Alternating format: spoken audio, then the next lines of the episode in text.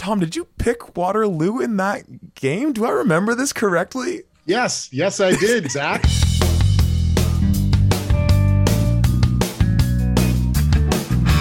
Hello and welcome to At the 55, your home for OUA football. We are here this week to break down the totality of the 2022 season before we get into our week, or pardon me, our week one of playoffs, I suppose. I'm already butchering off the start. We expected there'd be some bumps in this one. Um, and you're asking yourself, who's the we? We've kind of been setting up some surprise guests possibly coming in this show. Well, joining me, mm, I don't really have a left or a right now, but joining me are the familiar vo- voices you've been hearing all year long in Tom Sterling and Nate Hobbs. Tom, Nate, hello, hello. Hello, hello. Hello, hello. Th- thank you. That's your cue to speak. Excellent. Um, and joining us, uh, the, the mystery guest that to to many perhaps the the mystery is well. Uh, to no surprise, but joining us from the Lions Den, from the York Lions themselves, we have former at the 55 Potter himself, current running backs coach for the Lions, Dakota Vine. Dakota, welcome back to the podcast, my friend. How are you? Uh, it's good to be back. Always good to be back on on the pod, especially with all these friendly faces here. Um, you said you said Potter. It sounded like Harry Potter there for a second. I got confused, but that's just Hey. it's been a while since I've been on the mic. So Well, much like this OUA season, magical things are about to happen on this episode, so it's it's only fitting that we uh, that we tie in a little magicalness from the Harry Potter realm. So what we're gonna do is kind of do a bit of a quick recap, just some general thoughts on how the season went, go over some predictions of possible awards that might be might be handed out throughout the playoffs, and um, well, just see where this madness uh, sort of unfurls. Uh, currently, the over under for length of this podcast is set at an hour 45, so uh, at just under two minutes. And get your bets in while your bookie is still taking them. Um, before we kind of get into the general spiel, um, Dakota, you know, to whatever extent you would like to, how's it been being at York? You you kind of seen it from both sides now, as uh, on on the mics, kind of looking at it from the outside in. Now being on the inside of one of these uh, fine organizations in the OUA, um, in whatever approach you want to take it. Um, what is there? What surprised you the most? What was the, what was enriching from the experience? What would you like to say? Uh, well, this is my first full season, I guess, because I was coming off the COVID season my first year. What surprises me the most is how long the season is when you do not have a bye week until the end. So I'd like to say that I am fresh and recovered off of my week nine bye week. Um, but yeah, as, as a team that went in and played Guelph in an exhibition game, and we all know kind of how that went, um, to then just playing eight straight games, it's tough. It's tough on the bodies. I'm sure I, I was listening to the episodes as much as I can. You guys notice our, our guys were going down. It's tough. It's a grind no matter where your bye week is, but having it at the end of the week is or end of the season is definitely tough. Um, and obviously not the outcome that we wanted throughout the season. Uh, we got that one asterisk victory, whatever we want to call that, over Mac. Um, but I mean, I think it's fair to say that we're all kind of disappointed in how the season went, except for uh, some people on Twitter are probably not disappointed. Uh, we, we we see what people tweet or comment. I, I'm certain you do. Well, you know, eh, not how the season went, um, but you know when, and we'll get into sort of where we thought the season was going to go and how it unfolded in the actual records. The York Lions at one and seven was, I believe, if I'm counting correctly, one of three teams that we actually pegged correctly as far as where we thought they'd land in the final standings in terms of wins and losses. So, yay us, yay York. Um, let's pass it over firstly to uh, let's give it the Nate a chance to speak here. Just kind of looking at the season, biggest takeaway, biggest surprise, or just thoughts overall in this 2022 campaign. Yeah, I mean it's you know it's the teams are always rising and falling, and I think you know for me what what stands out the most is is kind of uh, maybe two omissions from the top that we thought were going to be there um, in Mac and Guelph. Um, just you know looking at the board and seeing those two teams outside the playoffs and seeing a Toronto and Windsor in the playoffs. You know something that I'm not used to seeing on the board, something that traditionally over the past decade is not super common. And I think having those teams in the mix is super cool. And you know teams that uh, have great fans and, and, alumni and things like that, and you know have their chance to, to take a shot at a couple big dogs coming up. So I think in general, that's that's always exciting to see is kind of the parity and and it makes things more dramatic for sure. Tom, similar with Dakota, you've now had experiences, uh, unlike uh, the rest of us, to perhaps get a sense of other sort of aspects of OUA action, having called the uh, final Queens Laurier game from uh, Kitchener Waterloo. Uh, and we'll perhaps dive into a bit more of that when you and I uh, get to do the preview of the round one games come Friday. But when you look back on the season, eh, similar with Nate, or what's your major takeaways? Yeah, you can't talk about the surprises of the season without talking about Mac and Guelph. Uh, we completely thought that those were going to be two teams at the very top, and now both of them are out of the playoffs with uh, Guelph only having one win. Um, the other surprise that I have is that at the very beginning of the season, we predicted Ottawa to go two and six and they finished the season at six and two and were very close to claiming the number one spot in the OUA. Have you know, if they had beaten Western, which obviously they didn't, but it was such a turnaround from everything that we kind of thought that they were going to do. And JPC McKinda, and obviously we'll get into that, but uh, Ottawa's success has definitely been one of the things that I'm most surprised about. Yeah, I'm almost wondering if maybe we just had a typo. Maybe that two and six was supposed to be a six and two. Let's just chalk it up to that and uh, put that one on the social media team. Um, I mean, it, Dakota, I don't know if you want to sort of uh, voice anything as far as your biggest surprises, uh, whether in sort of a positive or a negative at all. Yeah, I mean, I'll I'll tread lightly when it comes to negative things. It's not 2018 Dakota anymore, but I think Mac was the biggest surprise. Um, you know, whatever their record ended up being, and especially obviously we got a sideline view of what they were capable of. Um, and then who is it they were they were the close game with Queens, right? I think yeah. their their record was definitely surprising. Um, just seeing the talent that they have on the field, and I would personally suspect they're going to have, depending on what they do with certain personnel groups, uh, quite a big, maybe even a flip of the record next year.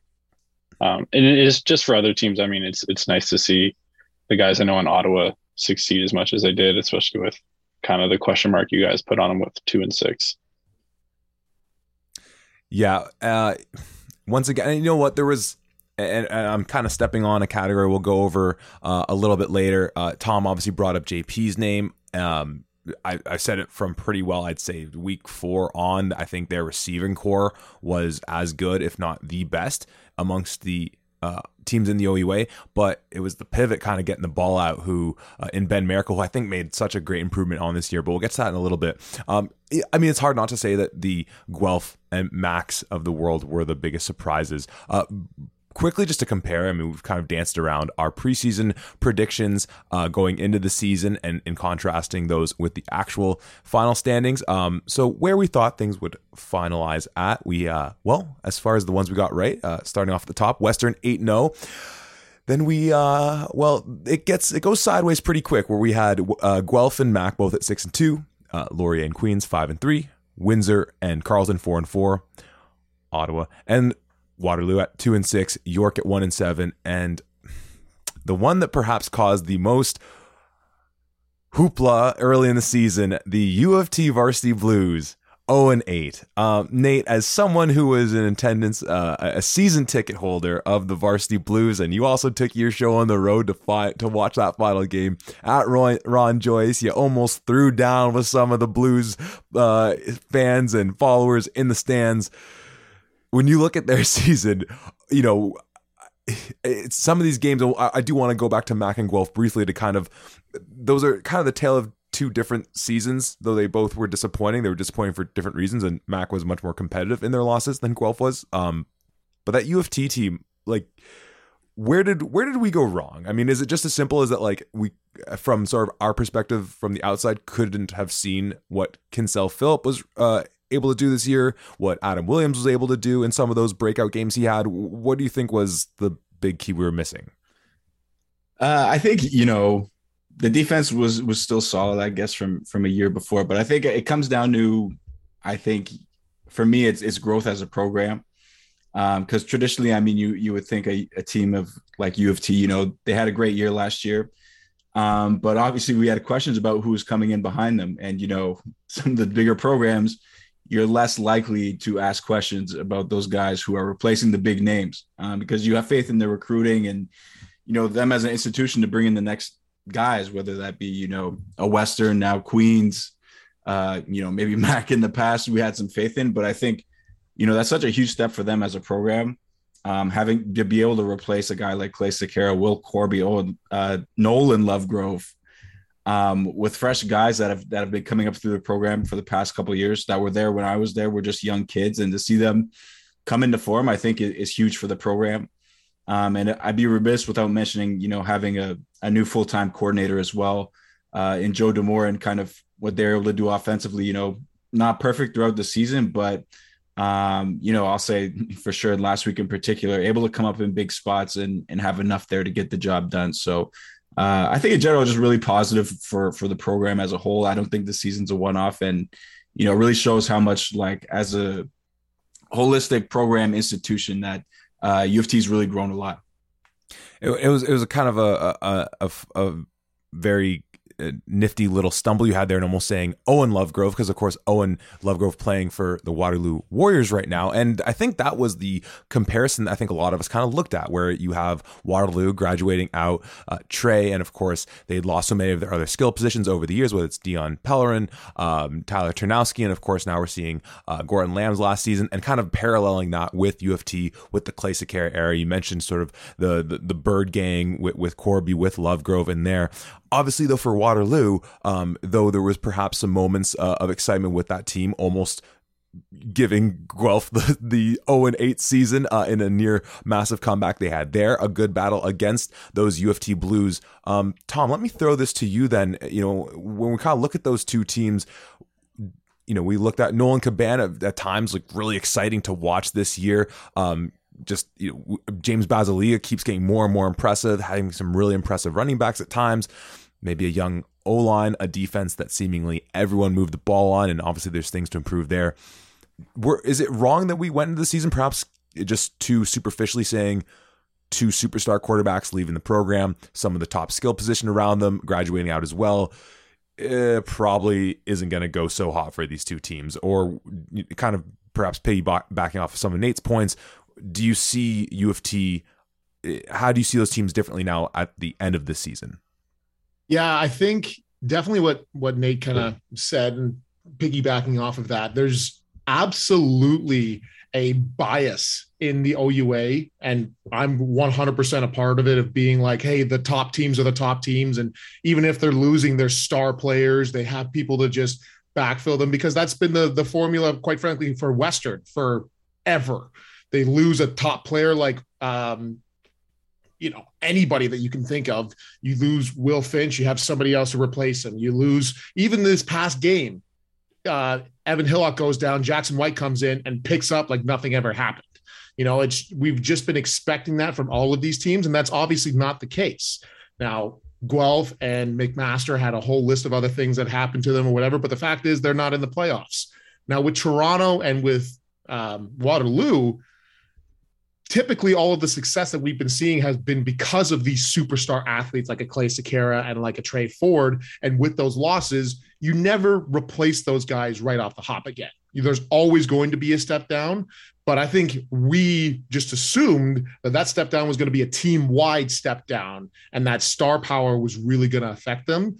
But the team as a whole, certainly in Toronto's uh, point, is much much better than we what we originally thought it was you know when they can get the running game going that team looks outstanding i will never forget watching that toronto and carleton game and losing it being like hey at halftime it's like two to one but carleton is nowhere close to being in this game and then Toronto finally got it going and, and separated from them in the second half.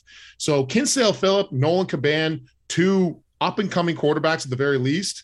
I I've said this before, but I truly believe that Kinsale has the ability to be a Tre Ford esque. It's going to take him a few years to get to that point, but he's got the explosiveness. I've seen the arm strength. He can take off and run with it. So I think that Toronto is going to be really exciting. And if they can continue to have the bodies around him to support him, maybe get a little bit of extra beef up front and just get that running game a little bit more consistent. Toronto could be a consistent, you know, at the very least, middle of the pack kind of team going forward here. So, been really exciting as much as it hurts me that McMaster lost out to the playoffs. Seeing teams like Windsor and Toronto and different teams get their chance has been really exciting. And you know, kind of talking about these teams as being uh, exciting does sort of segue us nicely into sort of one of the you know unofficial awards that we want to talk about. Uh, but before we get there, because you did mention that U of T Carleton game, which was pretty much well, there was that first half in the uh, opening game against Queens where it was like. Wait, what is going on? Does does Queens just stink all of a sudden, or is U of T just like got something going? Um, and it was that Carleton game, as you said, in the second half, where it was you know just something to behold. But Dakota, and I want to go to you with this quickly because once again, the perspective of getting to sort of study some of these teams more in depth than we get to sort of break it down from our perspective. Uh, Carleton is probably the team that we most consistently, and until we realized that Guelph was just bad, I think we were able to come to that consensus a few weeks back. And, and well, Mac, maybe Mac brought themselves back into the conversation of what the heck was going on this whole year, but Carleton consistently from start to finish was kind of this like are uh, as Nate kind of quoted the sort of the Bill Simmonsism of like are they a, uh, are they the good bad team? Are they a not so good good team? Because they just kind of felt when you'd watch their games pretty up and down they can obviously be effective in all facets of the game on offense specials and defense but just that consistency just seemed to be a bit lacking with them despite having pretty great talent on paper. Of course, first year for Corey Grant there. For you going out there and getting to sort of scout them um, in much more depth than we get to sort of uh, analyze from our perspectives. What was your take on the Carleton Ravens this year? Um, well, I mean, just speaking to the U of T Carleton Ravens, I mean, I I honestly think that U of T is the perfect team to go and face the Ravens um, in the sense where Kinsale is still, I don't want to say he's not proven. Uh, he's done a lot of great things in the league this year. Um, but I think we can all say he's no Clay, Clay Killer Clay, right? Um, play to, with to a K, throw, baby. Play with a K. Um, in a sense where he's not going to consistently drop back and throw 60 yard bombs. Um, he's very mobile, um, in and out of the pocket. And obviously, Toronto with the new OC liking to run the ball now and having the ability to run the ball with those three running backs that they have um, is the perfect matchup when it goes towards Carleton's 30 front um, you know, similar to what we were saying, you know, before we started recording with with certain teams being able to have their O line just clear a path for the first ten yards.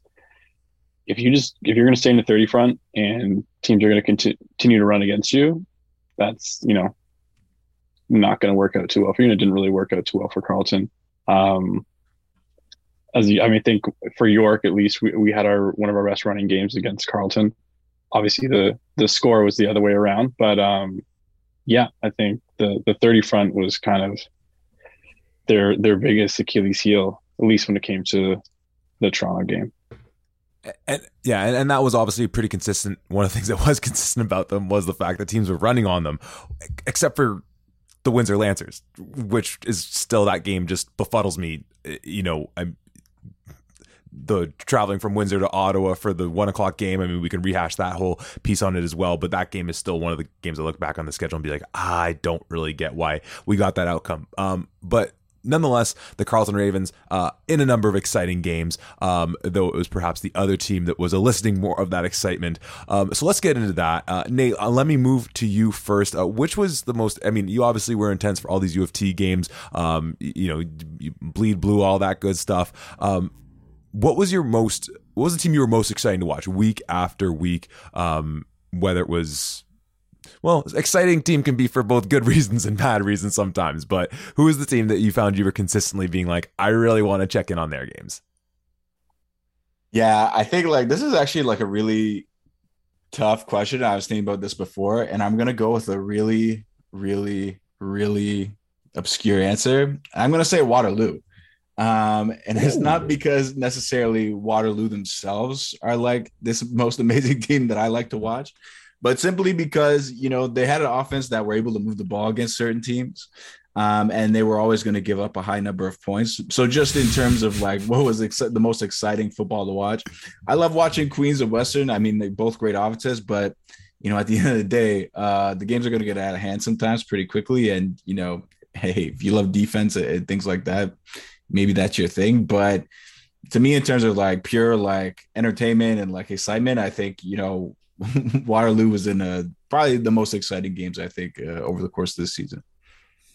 I, you know, I mean that if we that come, almost near comeback against Guelph was, you know, already kind of referenced that as almost, not to mention the U of T game as well and the U of T game, but smack dab in between those was, of course, the uh, stop the fight, throw the white flag, uh, Western beatdown. And Western beat down a lot of teams, but that was the one where I just I remember watching, being like, I, I I don't feel good right now. I feel like I'm participating in something that is bad, that is that is not right. But you know, you, you highlighted, of course, that some you know a lot of other teams kind of getting their mojo going against them.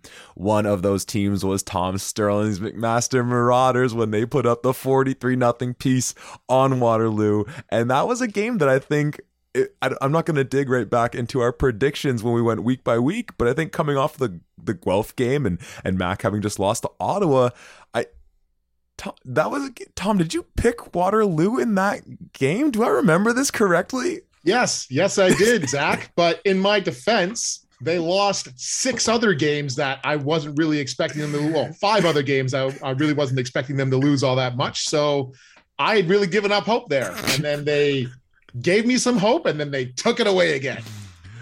Oh dear. Well, the Waterloo Warriors were at the at the hand of giving you that hope whether you're in lockstep with Nate on that pick or going somewhere else. Who is your pick for the the most exciting team you were looking at week after week or at some point in the season you were like you know whether it was a bit late in the game you were like this is this is my squad.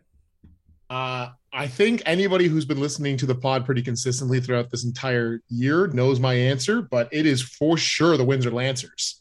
Uh, watching Joey Zorn kind of go off and uh, establish himself as a must-watch kind of a player here. Now he did have some inconsistencies. Obviously, the Carleton game they weren't able to get things going and things. But like with the quarterback controversy that we saw at the very beginning, we weren't sure if it was going to be Danny Skelton or Josh Sims or whatever. And then Skelton just kind of goes off and it's like, oh no, this is this is the guy. Uh, and watching how they were how they were doing and uh, almost like this close to be beating Ottawa in Windsor and seeing Ottawa obviously at the number three spot in the standings here, um, going to Guelph and beating them down pretty handily for their first win in what their first road win in something like seven seasons or something like that. It was uh, just a fantastic year to watch the Lancers. And by the way, the second team that we actually predicted properly, uh, Windsor Lancers going four and four at that prediction, which was awesome. But uh, yeah, these Windsor Lancers have been a, real cheat to kind of watch, and I'm uh, I'm interested to wa- keep watching them in the playoffs. Yeah, Windsor. Um, I mean, with that running attack, and also, you know, gotta shout out Christopher John as well. Uh, you know, so it's it, Joey Zorn, obviously, and and just seemingly appearing out of nowhere for for Windsor. But clearly, there's there's a system there that works for them, uh, where it, it, wasn't just him being able to gash teams. John was having a really good, uh, had a pretty good season himself. Uh, Dakota, uh, obviously, uh, from your vantage point, not necessarily a, a, a, perspective you might think about when you're watching teams or scouting them, but was was there a team that either you played against or just checking into other games that you were like, oh, it's it's, it's pretty exciting tuning in, or or just sort of following along? Well, unfortunately, because of scheduling, uh, I didn't get to watch a lot of games. Shout out the OUA for I mean, they did try to switch things up a little bit, but uh, a lot of one do, o'clock games. Do should we should we segue super quickly into do the it, schedule for round better? one no, of the playoffs? do it do better um, for the um, first round of the playoffs? They're a spoiler. They're all at one o'clock. Anyway, sorry, Dakota. Yeah, the, the, first time I might turn the TV on and watch some OUA. Uh, it's all at one o'clock. Um, I mean, I think there were two teams I kind of kept an eye on for myself. Obviously, they're both they're on our schedule, um, but I couldn't figure out Laurier for a little bit there. Um, like are are they great? Are they not great? Um, obviously, they're in the playoffs. They're a very solid team. Um, but I think the team that I was kind of most excited to keep uh, keep tabs on was Ottawa. Um, just which is I, mean, I know it's kind of ironic when you look back at the episodes that I was on the pod and, and kind of ripping into them before I started coaching. Um, quarterback situation looks pretty solid right now. great group of receivers, great solid defense, and then obviously, you know, JP Simonkinda and that and that O line. And, you know, they came to York and they did what they did and they were yeah, definitely I think the number one team that I was keeping tabs on that wasn't wearing red and white. Yeah, no, it's honestly that's it's it those it's funny those are your picks because honestly I I'm kind of on board with you there. I mean, from week one, the Ottawa, the field goal to win it in Windsor. Um, you know, even when like even watching Ottawa, um, you know, do what they did to Guelph was like when that team is like running super efficiently, it's just super fun to watch. And then being in the stands Dakota to to watch their game against you was also very entertaining. Just kind of watching them, you know, just do their thing. And of course, you know, the Mac game was super entertaining in Ron Joyce, the near comeback in there as well. Um, and even the the Queens game was weird with the, the the weather and everything like that. From the Laurier standpoint, Nate, I give you all the credit in the world for kind of identifying them as a team um, a bit earlier than I think I jumped on. Though, you know, going back to our preseason predictions, we had them at five and three, so we didn't think they were going to be, you know, a bunch of schlubs or nothing like that. Um, but I kind of, they're a team that, you know, despite the the loss to Queens in the last season, um, I, I think are an example of a team peaking late. Um, and they were consistent through the year, but just going back to how they played when they went to Windsor and that Taylor Elgersma just coming out party. And then in the Battle of Waterloo, um, the week after, and just another just beautiful showing by that offense. What Quentin Scott was able to do. Obviously, you know we, we talked about the weapons they have on offense. It's some, I guess, easier for. I feel like we don't, we didn't mention Ente Egwavon's name all year. That he, that, that he was, he's no longer with that program. He was one of the best receivers in Ontario last year.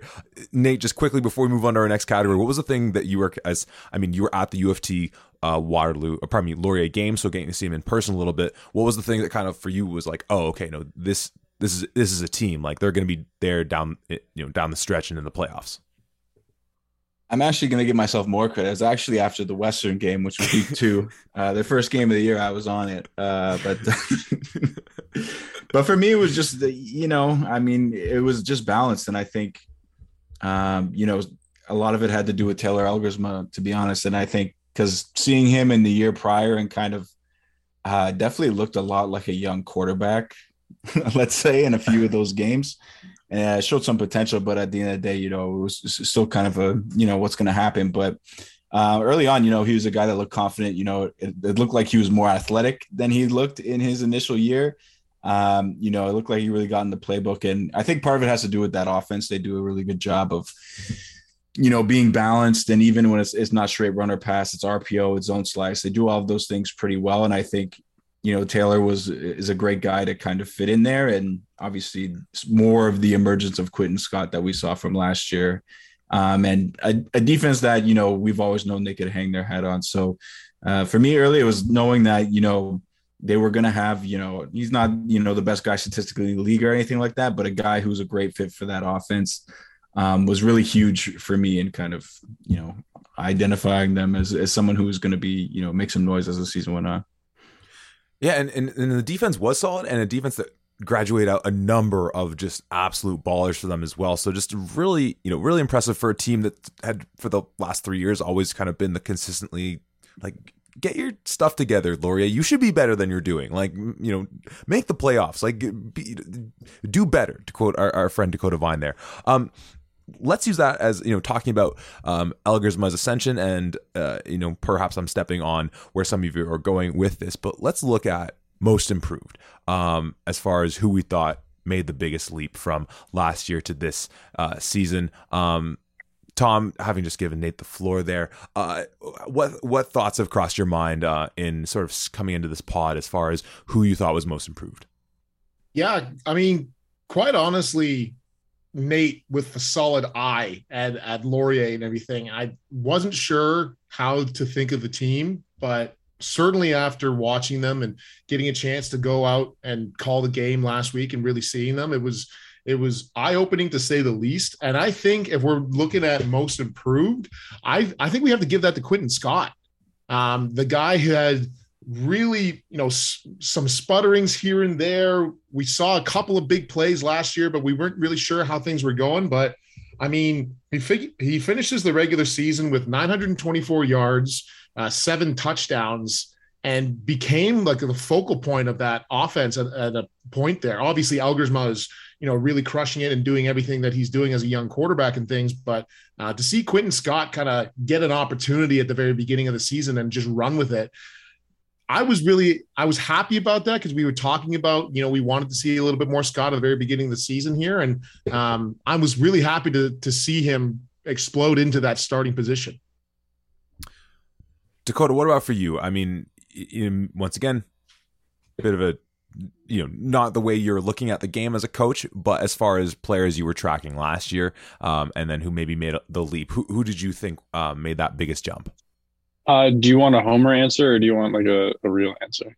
Let's let's start with the answer, the homer, and then depending on how the panel accepts it, we will uh, we will de- force you to either change it or continue as you're going. Uh, okay, homer answer. I'll go with uh, Justin Fawcett and Malcolm Salunga, uh, two guys that played combined. I would say seven handoffs last year and got the majority of our carries at York. Uh, I think they jumped from one yard a carry to like a 4.7 average. Um, obviously, injury didn't help that, but that's that's my homer answer. Those are obviously my guys. So real quick, real quick on Melkus. If if you had the the the backfield that you were expecting, just if injuries not being, you know, obviously they're they're thing for everyone. Where was he going into the year, like slated on your depth chart? Uh, I'm assuming you're talking to about Darnell Jarrett going down. And yeah, and then also just healthy. and I know Avante kind of because you know plays a bit in sort of that I guess like H or exposition a bit too. But yeah, like where because Melkus is definitely a, like uh, one. I, I, thought there were some. I, you had some good pieces in the skill position, you know, on offense. Darnell being one, Avante, and of course being two of the guys that we weren't seeing all that much this year. And Melkus kind of yeah stepping up that role and having some really solid games. So I would say Dar Darnell was our was our number one back, obviously coming into to week one going into camp. Uh, Avonte was never going to be a running back this year. Um, that's not true. Obviously, you saw him gain some carries out of our two back situation, but his main focus was going to be in that kind of J spot at receiver, uh, jet sweeps, deep passes, mainly focusing on running routes and catching the ball. Obviously, the, the confusion comes from him playing running back last year um, being with our running back group. But no, he wasn't working out with our running back groups. Obviously, he has the ability to do and play a lot of positions on the field, but his focus was going to be uh, receiver. So I would say everyone healthy, Melkus was going to be our number two back, but very much a, a 1B type situation. And, and Fawcett throughout camp was, I wouldn't even say nipping at his heels. They were stride by stride, and I was confident putting either of them in. I mean, hey, we also had Spence Cockrell who was a walk on that got a few few carries, tore it up against Guelph in the exhibition game too, and is a is a great blocker. But you're talking about most improved. That's that's my homer answer. Now let's go with the non-homer. It's also, kind of a homer answer here. Uh, Dante Mastrogiuseppe. Hey. Uh, went from being last in punt average last year, and now he's uh, second in the OUA think that's a, a pretty big jump for him. Obviously, don't love seeing him, you know, leaving the program and going to U of T, but I think that's the biggest jump you're going to see. And I know just from personal experience, he's, you know, having a good good season, having a good time. Nate, who do you, do you think made the biggest jump this year? Uh, for me, it's Ben Miracle. Uh, Zach, I know you're happy to hear that answer. Uh, no, I'm not because I should have gone before you because that's also my answer. So you go ahead. You... Damn, I mean, I could go. I, you know, I had other ones in the locker, but uh, you know, for me, you... uh, you know, I think for me it was, you know, I'm not. He was. It's not as if he was a hindrance to the offense in kind of years past, but I think, you know, he was solid and, and kind of, but they were really missing kind of an element of the offense of you know being able to push the ball downfield, be able to convert on second and long situations, uh, and make those you know high challenge throws uh, with guys draped all over receivers because we all knew they had good receivers, right? But just kind of you know left left a bit lacking in terms of accuracy at times and, and decision making in the past. But I think this year, I mean we've seen him execute the offense to you know as close as to full potential as we can see you know and kind of you see the difference because it's not as if they didn't have the guys around him before. They they did. They had JP, they had Oladejo, they had all these guys around him. But now, um, I think, and you know, a lot of it has to do with having another year under Coach Mars's system. Um, you know, I can speak from my experience. You know, I had a great time um, learning under him, and I'm sure you know having another year under that system, uh, Ben's probably you know reaping the benefits of that, and you know, guy really works hard and deserves deserves credit for you know at least some credit for where that team has ended up this year uh, compared to where they were in the past. Oh, definitely. And I have some of the numbers that I'll kind of add on to that. But looking at the skill positions as well, I mean, obviously JP um, had, you know, one of the best years in the OUA this season. Um, but also seeing Amilcar Polk have a couple games where he was busting out for major yards out of the backfield. Seeing uh, Dimbongi, uh, you know, uh, one of the various uh, Guelph Griffins, um, along with uh, JP uh, or former Guelph Griffins, I should say, settling in in other programs, and then uh, uh, Gendron or might be uh, screwing that one up, um, but another receiver who had some really impressive games for him uh, for them. And, and by the numbers, and, and comparing to last year, and you might be you know, thinking, well, they only played six games this year, this year. Well, remember, Ben didn't play in the game against York this year, but in the six games, he actually threw for 20 more attempts than he did this year, partly because JP just had this massive, incredible year. But in those 20 fewer uh, attempts, he threw six more TDs, finishing with nine this year compared to his three, and five less interceptions. Um, and in his efficiency rating, about 38 points higher. So I'm complete lockstep with you. And once again, when that team and that offense, I mean, we knew the defense was going to be pretty solid, and they were actually better than pretty solid. They were really darn good. Um, we knew what JP could do. They had all those skill positions around. And honestly, I think part of the reason not thinking they would end up so hot and uh, had some reason to believe some of those skill position guys we talked about might not have been back in that program. But I think Ben having this major uh, ascension is you know a massive uh, credit to sort of where they wound up. Um, so happy we got to shout out Mr. Miracle um, on that front. Um, so let's move from most improved to um, let's go to defensive player of the year, and, and this one's interesting because last year was one of the most exciting defensive player of the year conversations to have because we had what AJ Allen was doing at Guelph. We had what Deontay Knight was doing for Western, and then Anthony Federico, and it was seeming seemingly this, you know, hey, you can make an argument for any one of them, and you really can't go wrong in your decision making. And then this year, it didn't feel like we had the exact sort of conversations about. It felt like our conversations defensively were about defenses and not necessarily singular players having the type of just breakout years. Obviously, we, you know, talked about what Shaheem Charles Brown did in their first week against Mac. When we kind of do the retrospective, what do we think about certain teams after we've seen more evidence? Shaheem Charles Brown is an excellent pass rusher. The Mac offensive line clearly had their issues this year, as they did last year as well. So we might want to factor that in, but nonetheless, the record is his. Um, and a, a, number of other guys that we were talking about this year. I mean, Queens having a, number of uh, great uh, playmakers on their team. Anthony Miller, uh, um, M- M- Melanson, I'm not sure how you say his last name fully. Obviously, uh, coming up with a number of big picks on that defense as well, um, and, and, some other guys um, as well having good years. But once again, it seemed like a year that was more focused on defenses versus individual players.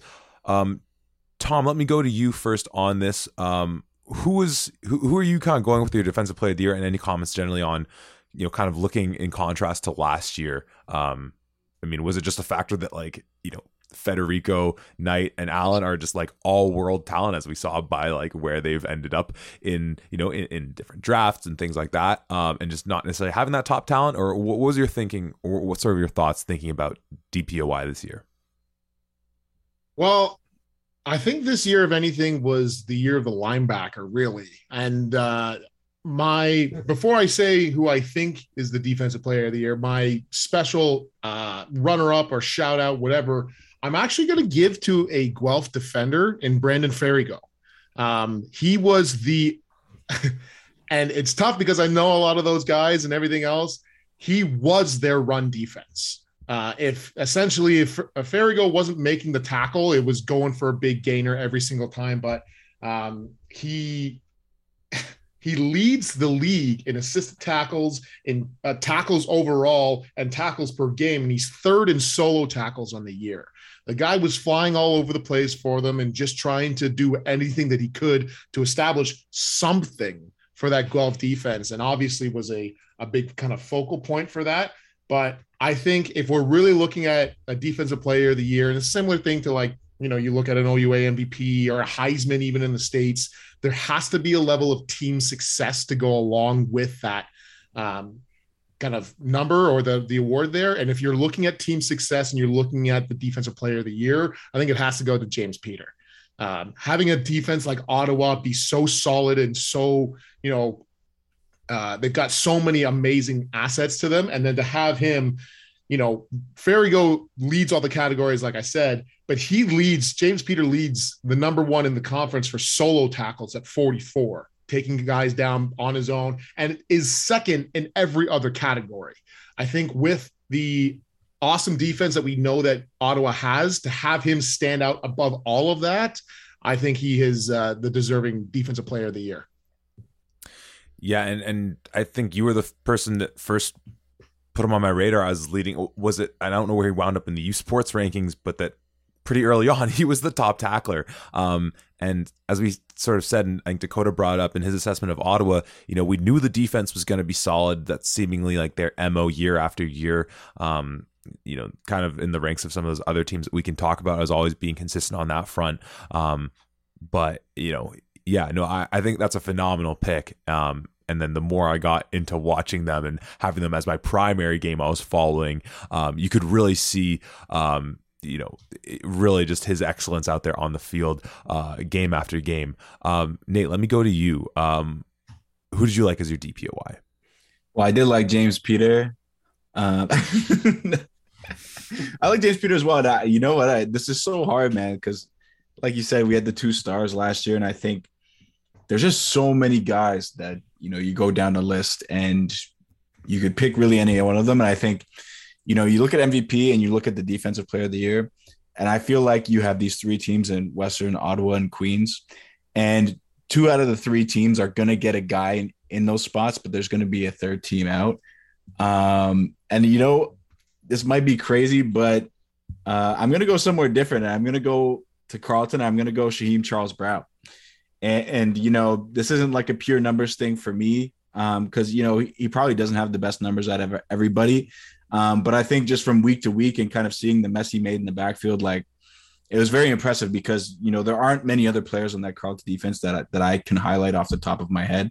Um, whereas you know if I think of a, another defensive player like on Queens, for example, um, Silas Hubert and you know Van Wisher, two incredible DNs, but you know those guys have each other and the linebackers and the DBs and like that unit is just so incredible. Whereas Carleton, I feel like um, for me he just stands out that much more and you know, it's like in terms of being like um, a valuable piece of that defense, I feel like he plays such a big role. So I will know my first choice was James Peter, but you know, if I had to pick a second in just terms of, you know, a great honorable mention, great standout, Shaheem Charles Brown for me.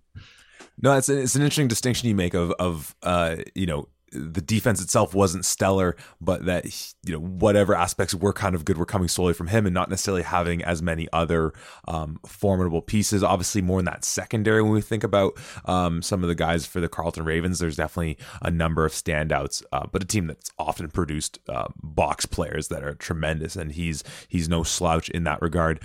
Dakota, obviously coaching up the running backs, you're very well versed with the sort of game breaker type of guys where you're thinking week after week, who are the, you know, problems? Who are the guys that, you know, oh, we have to work around? Um, who, you know, who was the name that in, in your scouting or maybe a few names if you want to not have to pick just the one that were the guys that perhaps more than other players you were like okay we really need to shore up the game plan on this on this endeavor for this guy a game breaker type person uh, for the sake of hitting the under on this episode i won't do any more homer picks um, um I'm, it's not so much even the the scouting. Obviously, we played a lot of great teams, a lot of great defenses. Um, and I'm not going to change my pick just based off other people already saying it, but James Peter really like standing on the sideline and watching what he was. There's a couple of times where he, I think we had an RPO and he hit our running back five yards deep in the backfield, and and Craney had to pull it right away. Um, I, I remember seeing him do that. That's a dude right there. Like that. That's that's that guy. And it's and, and it's no shot at any other players, any other seasons. But when he's putting up the numbers that he's putting up, but he's also not playing on a team that is getting you know run through. Right. I mean, I think there's a lot of times where a team where players will have 50 whatever tackles in a season, but it's because their defense is on the field so much. Ottawa is a very solid team, and he's still putting up those numbers, and he's he's noticeable. To get rid of the stats, even like just eye test alone, I would I would go James Peters or James Peters. Sorry. Yeah, no, and you know he's definitely he was the, definitely the first name that came to mind for me. Um, I'm I'm to to change it up a little bit and to sort of invoke the perhaps the politicking that goes into awards season, and this isn't to undercut this individual at all, but you know and and it goes in contrast to, to Nate's point about when you have other super talented players on your team, maybe that affects you know, an, an individual's ability to, to play well or how their stats look and things like that. But when you look at just the undeniable success of this team this year, and of course I'm talking about the Western Mustangs, the fact that this individual is, I believe now, playing in his final season for said Mustangs and is the reigning Vanier Cup Defensive Player of the Year I'm donning my DPOY award to Daniel Valente Jr. Um, and I just also think that I mean that defense in so many categories, if not across the board, was the best in the OUA. And not a defensive guy myself, but that safety position really is the captain of that defense. So being that guy, having that veteran presence, and you know leading them to that season that they did, um, going with maybe it's a bit of a a, a chalk kind of answer, but I don't know if I, I don't. I, it's kind of hard not to. I, I, think his throw his name out in that conversation as well. Um, so we'll see where the voters go on that one. Um, before we get to the the the MVP. Um, I realized I didn't throw this into um, the chat and sort of just the different categories will break down. So I want to reframe the idea of rookie of the year slightly differently, um, and uh, I'll sort of put Tom on one side of the ledger uh, uh, uh, uh on a debate that may occur if it does, which is this: um, if not Joey Zorn, who? if not Joey Zorn, who? Tom, I imagine that if you were to think of the, the top rookie performing this year, it, it, would you're probably thinking it's it's your boy Jay Z, right? Yeah, I mean, when you look at uh, any of these categories here, it has to be, you know, are they doing well? Obviously, the numbers and everything else, but how are they affecting the team? You know, do they bring the team up? Do they allow that team to be more successful and everything else as well? And I think when you look at that, Joey Zorn is definitely at the top of that list.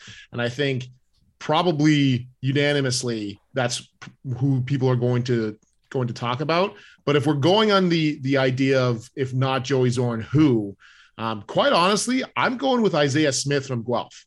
Um, the running back for them, he's first year kid out of Burlington, ran his his butt off. Uh, and every single chance that he got, rarely, if ever, did he go down with the first tackler. I think he's going to be a uh, a bit of a focal point for them, certainly going on into the the rest of this season. And uh, quite honestly, I I think if a he gets the starting job earlier than what he did because I think he took over the Windsor game, which is week three, if I'm um, not mistaken, and B, if Guelph is actually good this year, I think Isaiah Smith is right up there in the conversation with Joey Zorn. But both of those things didn't happen. And so it's going to be Joey Zorn. But if it wasn't him, then I'm definitely going with Isaiah Smith. Sorry, Tom, one more time. Where's Isaiah Smith from? Burlington, Ontario. Oh, right. Sorry. I thought I, I thought I misheard you there. Um yeah, I you know, and that was such a great duel of those two backs going to that. It was, it was week two or week three. I'm not remembering um which one exactly.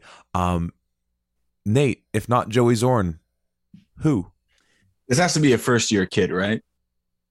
I would assume that's how it would work. On we're not doing the first year starter deal. Then I feel like, look, like I could try and reach around it and find things, but I think Tom nails it on the head. I'm in lockstep with him. You know, I think the only maybe a couple other things I would mention is, you know, Queens had a couple great, you know, first year backs come in and kind of Kasari and Longa, and maybe in different situations they would have produced more. Um, but I, you know, I'm just going to note that, but I think you know I'm in lockstep with Tom and sort of how he broke it down. Dakota maybe taking the homer pick because obviously sometimes we don't get to see all the you know stellar performances that first year guy might have, uh, whether they're not necessarily getting on the field, or if you want to sort of take it in the perspective of the rest of the teams in the OUA, uh, a guy that you saw shine in first year production for you, or if you want to sort of take the the on the challenge of if not Joey Zorn, then who? I don't know. I don't think there is it. if not Joey Zorn, then who. Um, but I almost just want to say anybody else because this just reminds me of Clark Barnes' rookie year when it just seemed like Clark Barnes, rookie of the year, and not a knock at all against Kojo, but I did not see that one coming. So I almost just want to say it it makes so much sense for it to be Jay Z that it's just not going to be Jay Z. Yeah. Also, it it's an it's a I feel like the you guys make jokes about people forgetting that Windsor is all the way out there. I I feel like voting committees will also have that effect. Just because he's out in Windsor, he he he deserves rookie of the year. I just with the luck that rookie of the year sometimes get, I don't think he's going to get it. But then, if not Joey Zorn, who? And you know what? I, I, as far as what we saw in the field, uh, I, I love Tom that you brought up Isaiah Smith, um, and Nate, you, you mentioning some of the guys on Queens, and obviously, you know, a, a, a young man, Jaden Blackman, we saw have such a great start to the year. Um, I don't know if we saw it. Like, I don't remember the moment we saw him go down, um, but I don't think we saw him come back that year. But obviously, a really promising player for them. And then a first year player in Yan Longa, um, kind of coming out of the woodwork seemingly as well.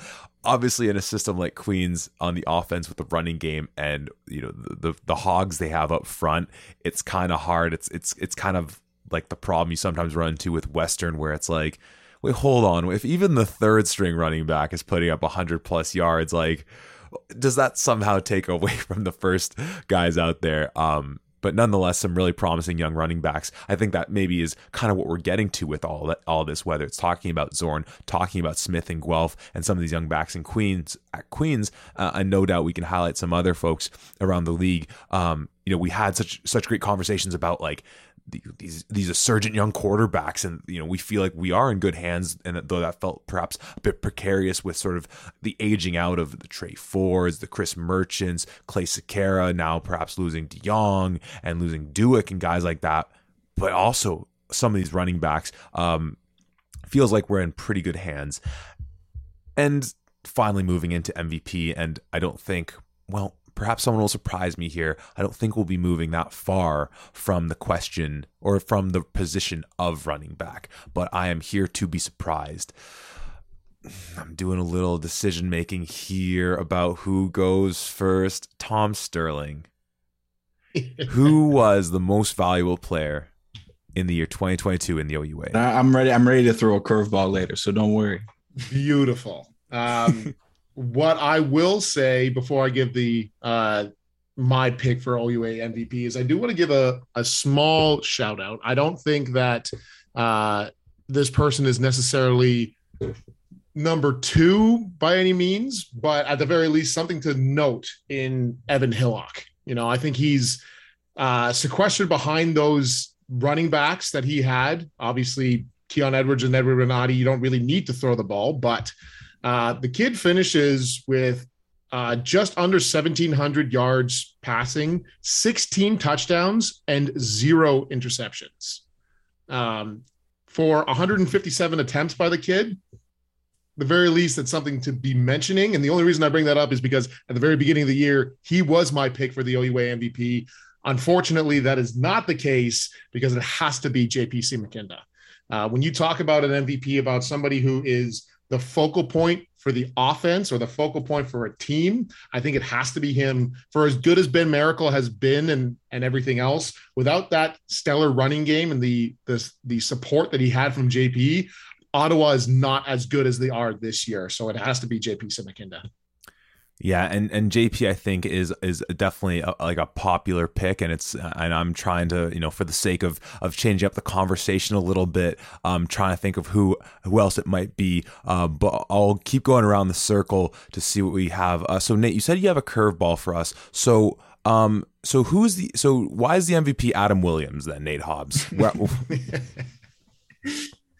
Uh, no, Tom Sterling already stepped on it, man. I was gonna, I was gonna throw Evan Evan Hillock's name into the ring, uh, and, I, like he said, it's the the 16 touchdown, the zero picks. He has the highest, uh, you know, passer rating, and something that's like, I mean, he looks like he's, you know, down the list in yards. He's fourth in yards, but if he didn't get hurt in that last game, and you gave him the, you know, 195 yards that um, Jackson Whitehead, he would have finished first in yards. Um, so, you know, just just the fact of being, you know, like the fact that throw no interceptions is absolutely incredible in 17 touchdowns. Um, but you know, it's just the fact that he's doing it for the best team in the country that has gone undefeated. And you know, they have had a, a couple minor tests, let's say. Um, so just yeah, something to note. Um, but just I feel like, you know, the general uh, quarterback situation at OUA has trained changed so dramatically from when I played. Um, just in terms of the lack of, of passing production we see, it's absolutely like incredible to me that our highest passer is averaging only 237 yards per game in Andreas Dueck, where back when you know, I don't want I don't want to be the back in my day guy, but back in my day, it was only a few years ago, guys, uh, that you would constantly see, you know, guys average 100 more yards more than that per game there are at least a couple guys in the 300s per game. You know what I mean? And this year and last year as well, we saw the same trend. So, I mean, that's just something I wanted to highlight going forward because it's not like we don't have talent. We have a lot of good quarterbacks in the league, a lot of young guys coming up, but it's just, you know, I feel like there's been a clear shift in the way offenses have been moving in this league. Um, and I feel like that's a good segue to think, you know, where I think the MVP lies. And I think there are two ways to look at it. And one is you know, who is literally the most valuable player. And with that, I agree with Tom. It's absolutely JP Simakinda. Um, I think in terms of, you know, where Ottawa would be without him, still a solid ball club, but I don't think they would be, you know, necessarily in that third spot in the OUA. Such a huge part for them. Um, but the other way to look at it is there's a team that's number one in the country. They haven't lost a game. And the best player on that team has been Keon Edwards. And, you know, it's been a good year for him. You know, and I think the crazy thing is it, it wasn't as good as last year. And I think for me, that's the big narrative I'm looking at is is this going to be kind of like almost like a little bit of a makeup award from last year? Because I feel me personally, I feel like he almost got snubbed a little bit. I feel like it was almost a Tre Ford Legacy Award last year because Keon last year was absolutely ridiculous. So that's what I have my eye on. I think in terms of what I think the actual award means and should be, I think it's JP. But um, I think if a, a, number two, I think it absolutely, you know, Keon's going to be in the mix. And the way they've kind of looked at this award narratively, um, I think he definitely has a shot to win it. The, the Keon piece is really interesting with you bring up his uh, performance last year because I mean Edward Winati had a stellar year this year. He was really good last year too, and they still had Trey Humes last year as well in the backfield. And obviously, when we talk about you know um, MVP and sort of top performers, it's hard not to. We've talked about this a little bit on the defensive side of the ball, how the players around you, and perhaps more so on offense, can perhaps like cannibalize your own production. Uh, we see that with Queens. I mean, Anthony Souls had a phenomenal year.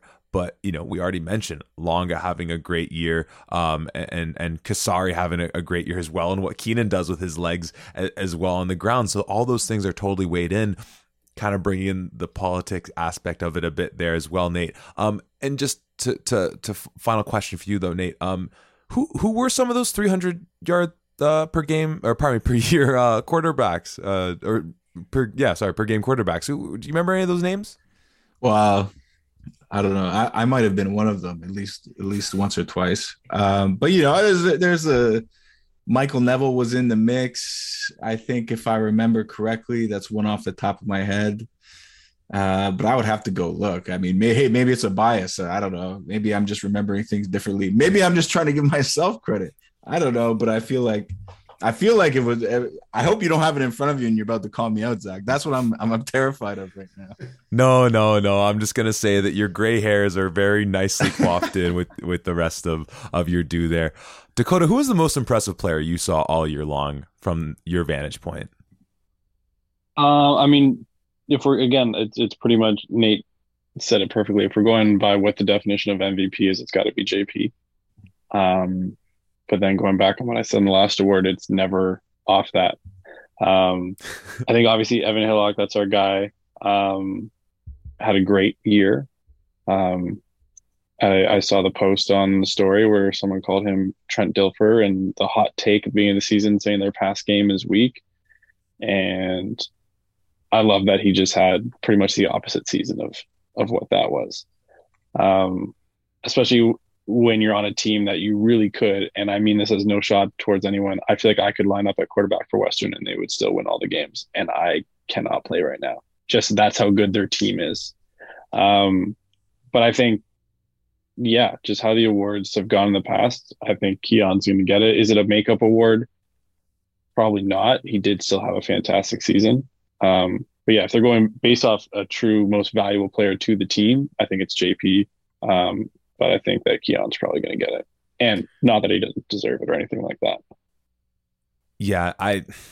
I have nothing to add that we haven't already touched on. I mean, and I think that piece too on we talked about some of the skill position guys on on Ottawa, um, and, and, Dakota, you alluded to uh, how formidable their offensive line was as well.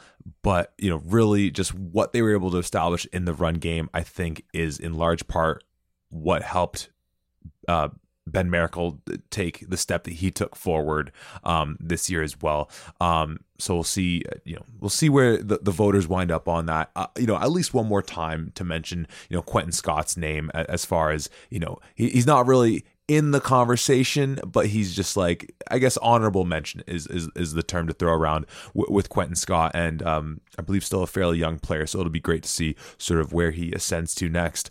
Um, that that's it, you guys. We crushed the under on this one. Uh, fantastic job all around. Um, I think I set the over uh, so high just knowing myself and my ability to blabber on about anything and everything, but particularly OUA football. Um, Tom, you and I will be back on the mics very shortly to set up the first round of uh, of the playoffs, all one o'clock games. you know, I took I, I took the blame for well, I, I, shared some of the blame on Tom for the mistake we made on our last preview pod. But as I said to Nate, you know, it's not OUA is not without their oh, without their warts. And uh, hey, when it comes down to promoting their game, sometimes it can be a bit lacking. But who knows? Um, just as a last go around, um, Tom, obviously, there's so much to sort of see in the playoffs. I mean, we did the kind of, if not Joey Zorn, who we could, I guess, do the same game, if not Western, who, if possible. Maybe just sort of general, whether you're looking forward or looking back. Last kind of thoughts uh, before we wrap up this episode. Yeah, it's it's pretty hilarious to me to just think about everything that we've kind of talked about throughout the year and how we've dove, uh, you know, dove into some games and things like that. And it's almost been like, oh, Western Mustangs number one, whatever. Like it's it's almost boring at this point, but because there's so many exciting games and there's teams like you know the Torontos of the world and the Western or the Windsors of the world getting into the playoffs and things, and that's exciting. But like, holy crap, is this Western team good? You know, like we if any individual player, whether that's Winati, whether that's Keon Edwards, or whether that's Evan Hillock, is at any other team, they are the outright MVP no matter what, because they are able to shine on their own. Because the three of them are all in the same backfield, they share time with one another, and it just turns out to be the monster of the purple ponies. I just don't think that we've discussed how disgusting this team is and how good that they have the capabilities of being. And so, you know, just for the sake of every Western fan that's out there, we understand how good they are. They are a very good team.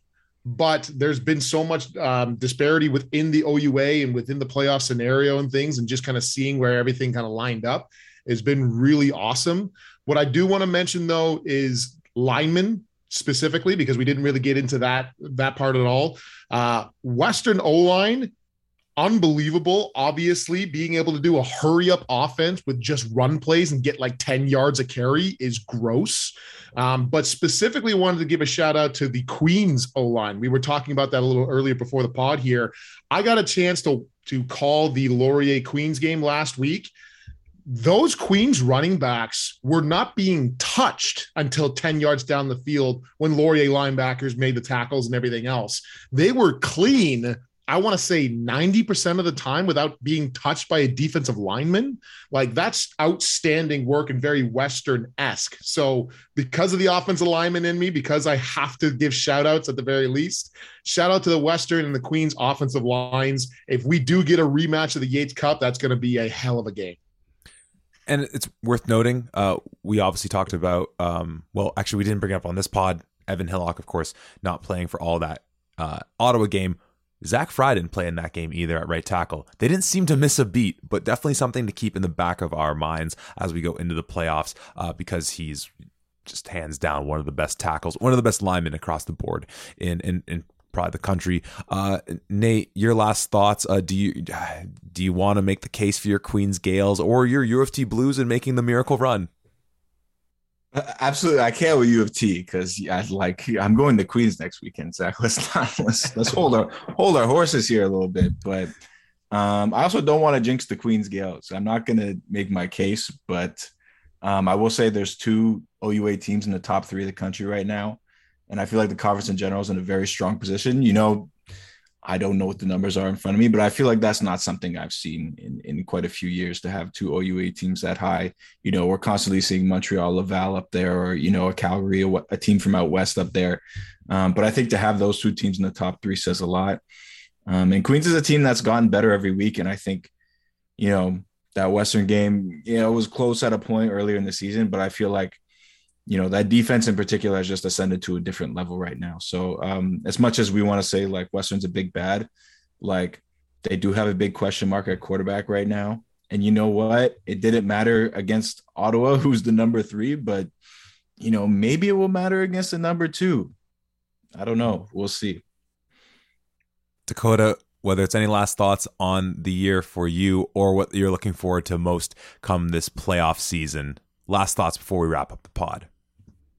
First of all, I forgot to mention Alfred Olay as an MVP candidate, uh, leading the league in all-purpose yards. Just a quick shout out there. Um, do we want to get into? Do we want to get into the the why? Perhaps though he's a great returner, but we can talk about the attempts and things um, like that. No, I mean it's tough. I mean, I think one of the hardest things to do in football is to beat a team twice in one season. Um, and Westerns obviously beat Queens and beat Ottawa. And just looking at it, if we do get a Yates Cup repeat, I think Queens will give them a good a good run. Um, but I also think Ottawa has the capability to go go to Queens if that's how it would shake up. I think they'd have to go to Queens eventually. Um, and and that's going to be a heck of a game. And I think the biggest worry is that Queens will play Ottawa, and it will be an absolute dogfight. And Western will just be sitting there saying, "Come on, I'll I'll wait. We got we got the Vanier here, and we're we're gonna make sure were at the game. Um, I think Western's going to repeat unless something crazy happens. I think that the the players they have in their team are far too, you know, m- mature in, in their game to take anyone or any game for granted. And I think they're going to make sure that they get a good run at the Vanier. But I'm excited. Hopefully, I can attend the Yates. If not, go to the Vanier. Can I ask a question? If it does happen to be Jackson White the rest of the way out, does that affect your opinion at all? I mean, Evan's my guy. Give, give me give me like a percentage of of how it affects your opinion. It would it would affect my thought on spreads of games. Um, I think games okay. would be closer, but I think that both quarterbacks are talented. Um, Evan's obviously the starter for a reason, but I think Western can win a game with Jackson throwing 160 yards. Well, so, who, so like, who, so like who's going to st- who's going to stop the O line? So like a, a, a, Yates Cup, let's say, but maybe not quite a Vanier Cup. Yeah, if it's uh, I mean, we're you guys are an OUA podcast, so we can just stick to the Yates Cup. But uh, I just, I mean, I think when it when is the Yates? Mid November, something like that. Yeah, in London. a long time. You're It's right. going to be snowy. It's going to be cold, and they're just going to run the ball unless Western's O line comes out with sleeves on, and then that's an automatic loss, as we saw against McMaster. Hundred percent. That's that. That's the best take that was made this whole pod. Um, I agree wholeheartedly that I think we'll get Ottawa and Queens as a dogfight, and then the winner will get to host the Laurier Golden Hawks in the Yates Cup. That's not my actual take on the matter, but wouldn't that be something special? Um, some that would be a wild time to be living in London if that happened. Um, yeah, I'm, I'm looking forward to so many of these matchups uh, that we're going to get, even if we feel like the conclusion, though I don't completely feel this way. And I think, at least for us on this pod, don't feel it's a fait accompli that Western will just roll if it's a, a Queens or an Ottawa, despite what we saw in that last game, which really broke my heart in, in many ways. Um, but at the same time, I think there is something um, great about the idea of Western making it to the Vanier they're hosting, if only for the reason that we've just not had that many Vaniers in Ontario. And I think what we saw when they hosted Queens earlier this year, I think wasn't an accident that they put on the show they did to say, no, no, no, hey, OUA, hey, U Sports, London, like you know, London does football well. We put on a show as well. And that being in that Vanier Cup is more than just another ring. It's an opportunity, I think, to have future Vaniers stay in Ontario, stay in London. Um, so I, I do think even if it seems like the the boring answer, the chalk answer, I think there's sort of larger games at play in the scope of that. So I, I can't wait to be watching all these matchups um, at one o'clock, of course. As a recap, um, and Tom and I will get into the matchups a little more thoroughly for you on Friday. We have Windsor vid- visiting Ottawa, Carleton visiting Wilfrid Laurier, and U of T and Nate Hobbs visiting Queens. Um, so, my friends, this was such a pleasure. Uh, it's such a rarity. I get to see all your beautiful faces all at once, even if through the Zoom. Um, so, Tom, I'll be speaking with you come Friday. Nate will be wrapping up the first round. Dakota, as always, will be doing our thing, um, chatting it up. And to you lovely people tuning in, we'll speak to you very soon. Have a 55.